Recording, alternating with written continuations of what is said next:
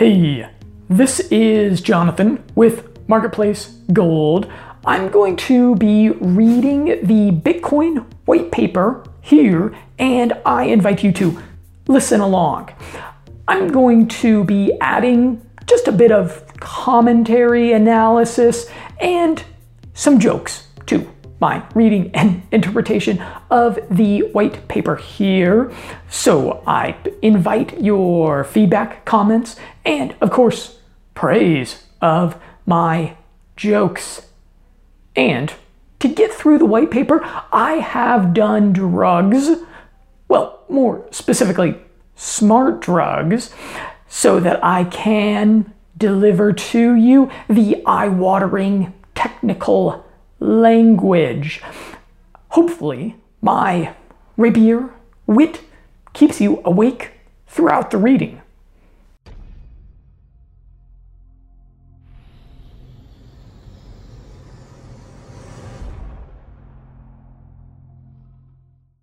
You're going to want to check out Marketplace Gold which is my platform. It is a directory of businesses, organizations, large and small, accepting payment in Bitcoin and other cryptocurrencies. Below, wherever you are watching this, I have the directory linked where you can find all of those great folks out there accepting Bitcoin you might appreciate that this reading is not punctuated with annoying ads. If so, please use Marketplace Gold to find vendors offering what you want or need and pay with crypto with them. My website is not a middleman to transactions.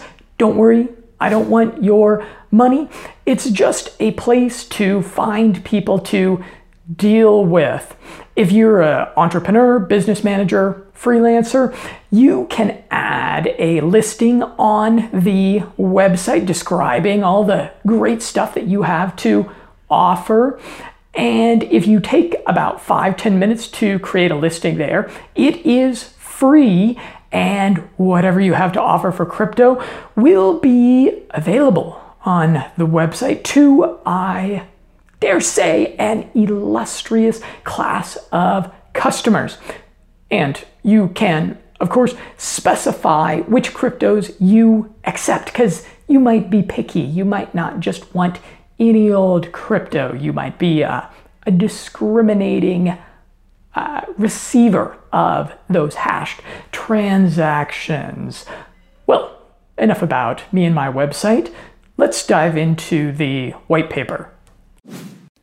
The Bitcoin White Paper, a peer to peer electronic cash system by the man of mystery himself, Satoshi Nakamoto.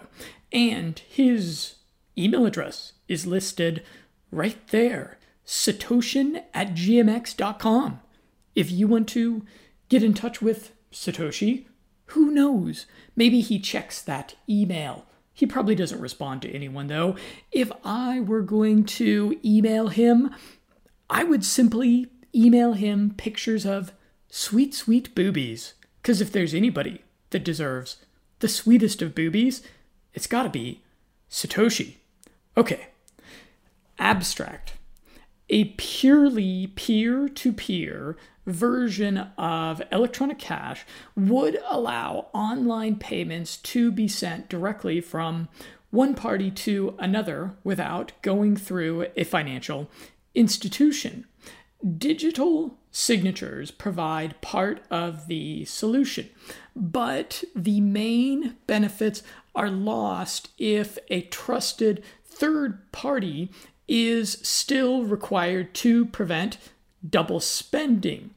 We propose a solution to the double spending problem using a peer to peer network. The network timestamps transactions by hashing them into an ongoing chain of hash based proof of work, forming a record that cannot be changed without redoing the proof of work. The longest chain not only serves as proof of the sequence of events witnessed, but proof that it came from the largest pool of CPU power.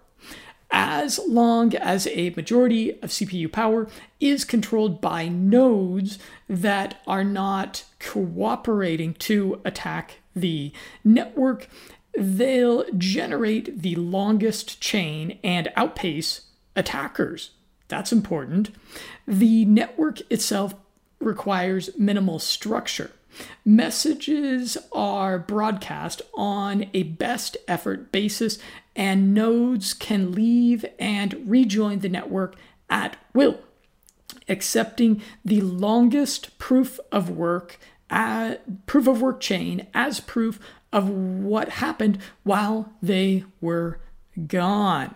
And that's the genius of the blockchain, the Bitcoin blockchain, which has never been hacked. Part one Introduction Commerce on the internet has come to rely almost in, exclusively on financial institutions serving as trusted third parties to process electronic payments.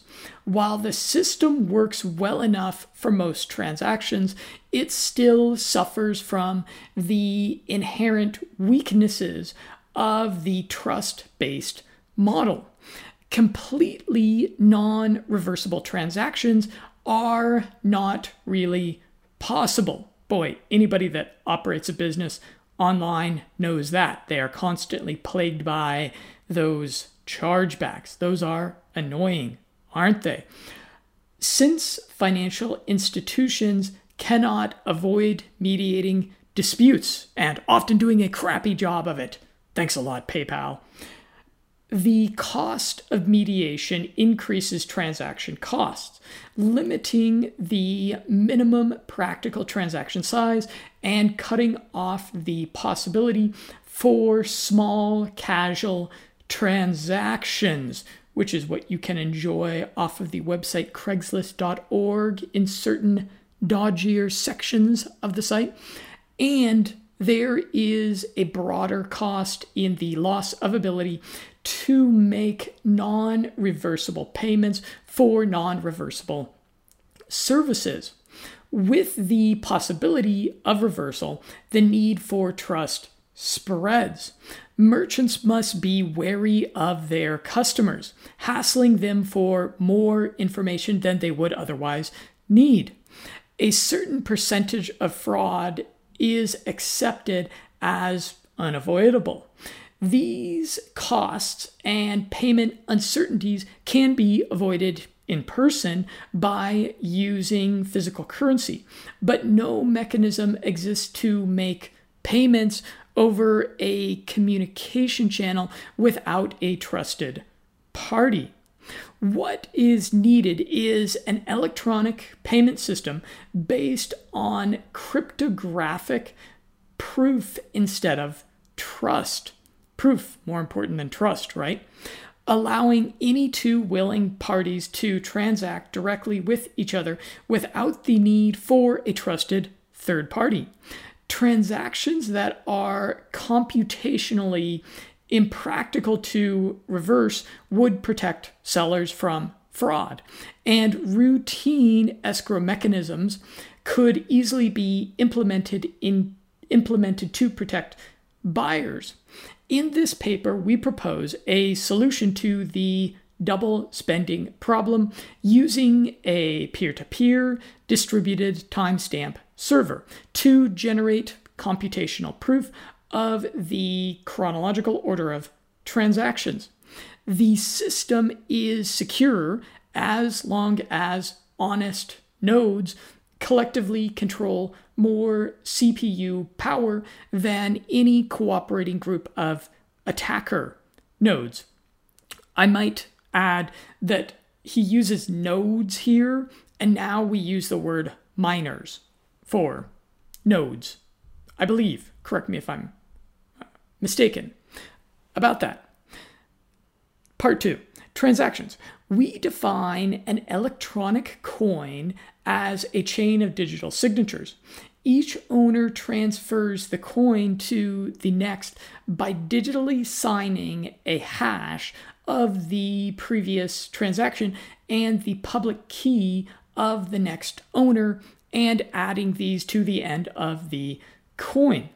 A payee can verify the signatures to verify the chain of ownership.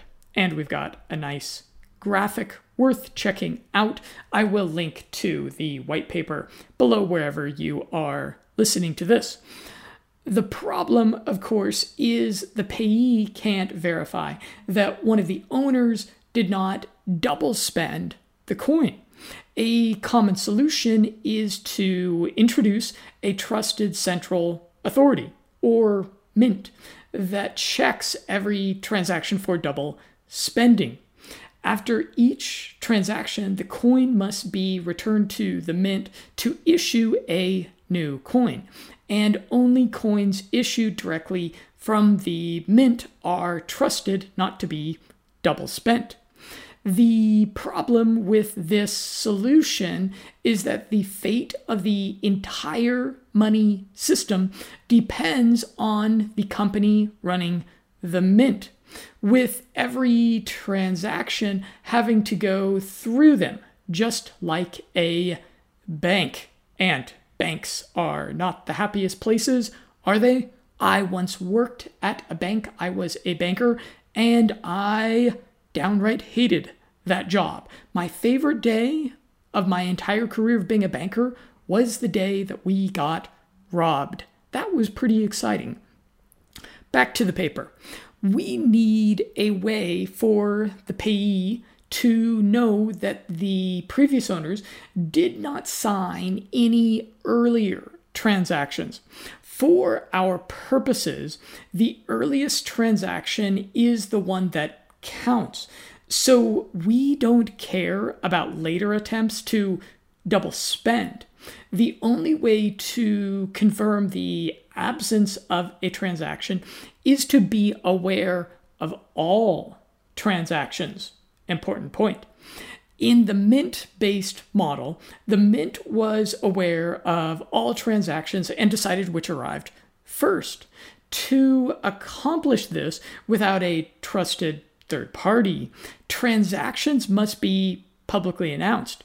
And we need a system for participants to agree on a single history of the order in which they were received.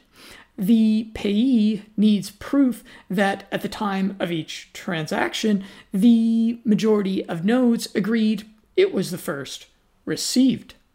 Part 3 Timestamp Server. The solution we propose begins with a timestamp server. A timestamp server works by taking a hash of a block of items to be timestamped and widely publishing the hash, such as in a newspaper or a Usenet post. Wow, that's a blast from the past. The timestamp proves that the data must have existed at the time, obviously, in order to get the hash. Each timestamp includes the previous timestamp in its hash, forming a chain, with each additional timestamp reinforcing the ones used before it. Part 4 Proof of Work. To implement a distributed timestamp server on a peer to peer basis, we will need to use a proof of work system similar to Adam Back's Hashcash. Ooh, you might want to look into Adam Back. That guy is definitely not Satoshi himself, is he? Rather than a newspaper or Usenet posts. The proof of work involves scanning for a value uh, that when hashed, such as with SHA 256, the hash begins with a number of zero bits. The average work required is exponential in the number of zero bits required and can be verified by executing a single hash. For our timestamp network, we implement the proof of work by increasing a nonce, a nonce. That is the first time I've ever heard that word. In the block until a value is found that gives the block's hash the required zero bits. Once the CPU effort has been expanded to make it satisfy the proof of work, the block cannot be changed without redoing the work. As later blocks are chained after it, the work to change the block would include redoing all the blocks after it. The proof of work also solves the problem of determining representation in majority decision making. If the majority were based on one IP address, one vote, it could be subverted by anyone able to allocate many IP addresses. Proof of work is essentially one CPU, one vote. The majority decision is represented by its longest chain, which has the greatest proof of work effort invested in it. If a majority of CPU power is controlled by honest nodes, the honest chain will grow the fastest and outpace any competing chains. To modify a past block, an attacker would have to redo the proof of work on the block and all blocks after it, and then catch up with and surpass the work of the honest nodes. We will show later that the probability of a slower attacker catching up diminishes exponentially as subsequent blocks are added. And this talk of slow attackers just reminds me of a time that I was once almost mugged in Colombia, and I just ran away from the guy, and he didn't manage to get me. Maybe that's what's going on here on the blockchain. There's a visualization for you to bring all this home. To compensate for increasing hardware speed and varying interest in running nodes over time, the proof of work difficulty is determined by a moving average targeting an average number of blocks per hour. If they're generated too fast, the difficulty increases. Part 5. The steps to run the network are as follows 1. New transactions are broadcast to all nodes. 2 each node collects new transactions into a block. Three, each node works on finding a difficult proof of work for its block. Four, when a node finds a proof of work, it broadcasts the block to all nodes. Uh, five, nodes accept the block only if all transactions in it are valid and not already spent. Importantly, and six, nodes express their acceptance of the block by working on creating the next block in the chain using the hash of the accepted block as the previous hash. Nodes always consider the longest chain to be the correct one and will keep working on extending it if two nodes broadcast different versions of the next block simultaneously, one some nodes may receive one or the other first. In that case, they work on the one they received, but save the other branch in case it becomes longer. The tie will be broken when the next proof of work is found and one branch becomes longer the nodes that were working on the other branch will then switch to the larger one. Problem solved. Bada bing, bada boom. New transaction broadcasts do not necessarily need to reach all nodes. As long as they reach many nodes, they will get into a block before long. Block broadcasts are also tolerant of dropped messages. If a node does not receive a block, it will request it when it, when it receives the next block and realizes it missed one. Part six incentive. By convention, the first transaction in a block is a special transaction that starts with a new coin owned by the creator of the block. This adds an incentive for nodes to support the network and provides a way to initially distribute coins into circulation. And it would seem that it has continued to be the way that coins are circulated into uh, the network. Since there is no central authority to issue them, the steady addition of a constant of amount of new coins is analogous to gold miners expanding resources to add gold to circulation. In our case, it is CPU time and electricity that is expended. And I guess that's where we got the uh, the shorthand phrase miners for the people that are uh, bringing the coins into existence. The incentive can also be funded with transaction fees. Oh boy, I know about transaction fees. I pay those all the time, and I am not fond of doing so, but it's part of the game. If the output value of a transaction is less than its input value, the difference is a transaction fee that is added to the incentive value of the block containing the transaction. Once a predetermined number of coins have entered circulation, the incentive can transition entirely to transaction fees and be completely inflation free.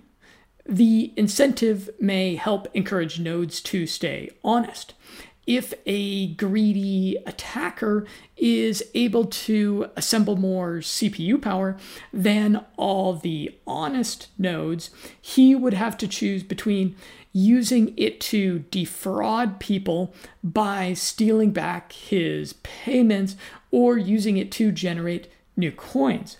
He ought to find it more profitable to play by the rules such rules that favor him with more new coins than everyone else combined, than to undermine the system and the validity of his own wealth. So that's very insightful into human nature, isn't it? That's uh, the white paper is accounting for the undeniable, uh, the undeniably uh, evolutionary nature of the way us humans operate in the financial uh, environment. Step seven, reclaiming disk space. Once the latest transaction in a coin is buried under enough blocks, the spent transactions before it can be discarded to save disk space. To facilitate this without breaking the block's hash, transactions are hashed in a Merkle tree, which just makes me think of that old lady running running uh, Germany and Europe by extent, with only the root included in the block's hash. Old blocks can then be compacted by stubbing off branches of the tree. The interior hashes do not need to be stored. Great. A block header with no transactions would be about 80 bytes. If we suppose blocks are generated every 10 minutes, then 80 bytes times 6 times 24 times 365 equals 4.2 megabytes per year. Rather small, right? With computer systems typically selling with 2 gigabyte of RAM as of 2008 and Moore's law predicting current growth of 1.2 gigabytes per year, storage should not be a problem, even if the block headers must be kept in memory. And I guess your, your prediction proved uh, fruitful in this case. Section 8 Simplified Payment Verification. It is possible to verify payments without running a full network node. A user only needs to keep a copy of the block headers of the longest proof of work chain, which he can get by querying network nodes until he's convinced he has the longest chain and obtain the Merkle branch linking the transaction to the block it's timestamped in. He can't check the transaction for himself, but by linking it to a place in the chain, he can see that a network node has accepted it and blocks added after it confirm the network has accepted it. As such, the verification is reliable as long as honest nodes control the network, but is more vulnerable if the network is overpowered by an attacker. While network nodes can verify transactions for themselves, the simplified method can be fooled by an attacker's fabricated transactions for as long as the attacker can continue to overpower the network. One strategy to protect against this would be to accept alerts from network nodes when they detect an invalid block, prompting the user's software to download the full block and alerted transactions to confirm the inconsistency. Businesses that receive frequent payments will probably still want to run their own nodes for more independent security and quicker verification. Section 9 Combining and splitting value. Although it would be possible to handle coins individually, it would be un- unwieldy to make a separate transaction for every cent in a transfer. To allow value to be split and combined, transactions contain multiple inputs and outputs. Normally, there will be either a single input from a larger previous transaction or multiple inputs combining smaller amounts. And at most, two outputs one for the payment and one returning the change, if any, back to the sender. It should be noted that fan out, where a transaction depends on several transactions, and those transactions depend on many more, is not a problem here. There is never the need to extract a complete standalone copy of a transaction's history. Part 10 Privacy. The traditional banking model achieves a level of privacy by limiting access to information to the parties involved and the trusted third party. The necessity to announce all transactions publicly precludes this method, but privacy can still be maintained by breaking the flow of information in another place by keeping public keys anonymous. That's an important thing, guys. Uh, lots of people, this is a lesson that many people have learned in an expensive manner. The public can see that someone is sending an amount to someone else, but without information linking the transaction to anyone. As uh, President Obama famously said, I think, that uh, blockchain means everyone is now walking around with a Swiss bank account in their pocket. This is similar to the level of information released by stock exchanges, where the time and size of individual trades, the quote unquote tape, is made public without telling who the parties were.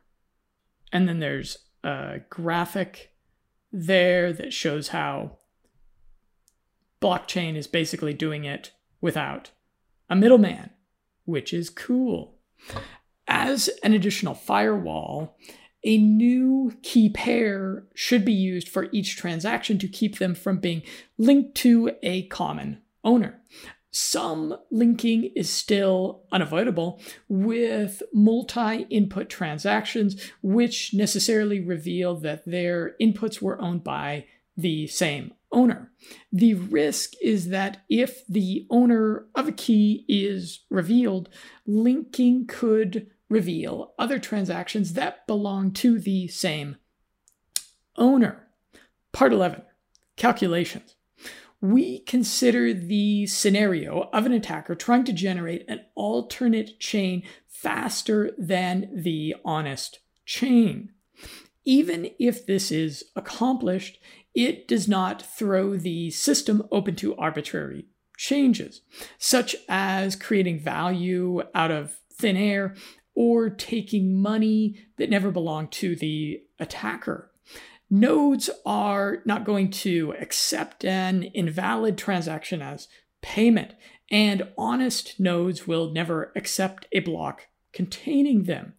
An attacker can only try to change one of his own transactions to take back money he recently spent. The race between the honest chain and an attacker chain can be characterized as a binomial random walk. Wow, that sounds like a hip hop dance move, doesn't it? The success event is the honest chain being extended by one block, increasing its lead by plus one. And the failure event is the attacker's chain being extended by one block, reducing the gap by negative one. The probability of an attacker catching up from a given deficit is analogous to a gambler's ruin problem. Suppose a gambler, let's say your Uncle Ted, with unlimited credit starts at deficit and plays potentially an infinite number of trials to reach break even before he uh, drowns his sorrows there in uh, there at the bar in Vegas on cheap booze. Poor, poor, poor Uncle Ted.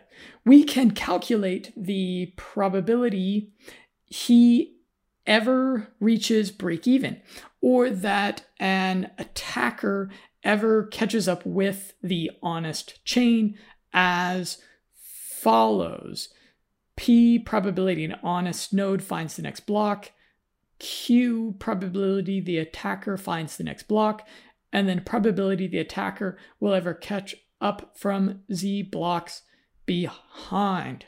Math. Lovely. Given our assumption that P is greater than Q, the probability drops exponentially as the number of blocks the attacker has to catch up with increases. So this is a anti-fragile financial system, to use that cool word that I so love. With the odds against him, this is the attacker, not your Uncle Ted. He already has odds against him with the odds against him if he doesn't make a lucky lunge forward early on, his chances become vanishingly small as he falls further behind. We now consider how long the recipient of a new transaction needs to wait before being sufficiently certain the sender can't change the transaction. We assume the sender is an attacker who wants to make the recipient believe he paid him for a while, then switch it to payback to himself after some time has passed. The receiver will be alerted when that happens, but the sender hopes it will be too late. The receiver generates a new key pair and gives the public key to the sender shortly before signing. This prevents the sender from preparing a chain of blocks ahead of time by working on it continuously until he is lucky enough to get far enough ahead, then executing the transaction at that moment. Once the transaction is sent, the dishonest sender starts working in secret to on a parallel chain containing an alternative version of his transaction. The recipient waits until the transaction has been added to a block and Z blocks have been made linked after it. He doesn't know the exact amount of progress the attacker has made, but assuming the honest blocks took the average expected time per block, the attacker's potential progress will be a poison distribution with expected value. And I'm wondering, poison. He's spelling poison with two S's. So, and a capital P. So that probably is not talking about poison in the way that we think about it. To get the probability that the attacker will catch up now, we multiply the poison density for each amount of progress he could have made by the probability he could catch up from that point. Rearranging to avoid summing the infinite tail of the distribution. Infinite tail. That sounds to me like a uh, maybe a pickup artist course. And then we've got some computer code, uh, an exposition of what this uh, this poison infinite tail looks like in C code. Running some results, we can see the probability drop off exponentially with Z. And we'll move to part 12 of the white paper conclusion. We're almost there, guys and gals. We have proposed a system for electronic transactions without relying on trust. Bravo! Bravissimo, Satoshi. You did it we started with the usual framework of coins made with digital signatures, which provides strong control of ownership, but is incomplete without a way to prevent double spending. To solve this, we proposed a peer to peer network using proof of work to record a public history of transactions that quickly becomes computationally impractical for an attacker to change if honest. Nodes control a majority of CPU power. The network is robust in its unstructured simplicity. Unstructured simplicity. Love it. Nodes work all at once with little coordination. They do not need to be identified since messages are not routed to any particular place and only need to be delivered on a best effort basis. Nodes can leave and rejoin the network at will, accepting the proof of work chain as proof of what happened while they were gone. They vote with their CPU power, expressing their acceptance of valid blocks by working on extending them and rejecting invalid blocks by refusing to work on them. Any needed rules and incentives can be enforced with this consensus mechanism.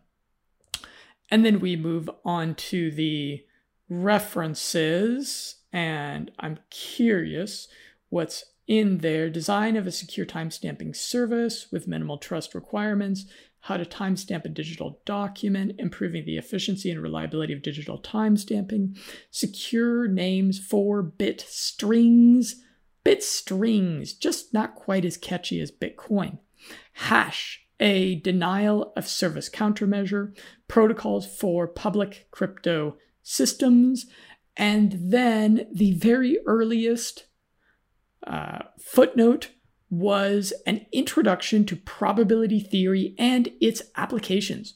1957, W. Feller.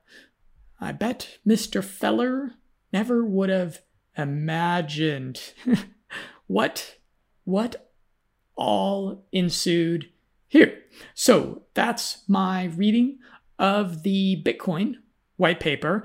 It is a dense document. I'm not quite sufficiently uh, academic or cryptographically adroit to interpret and understand all of it.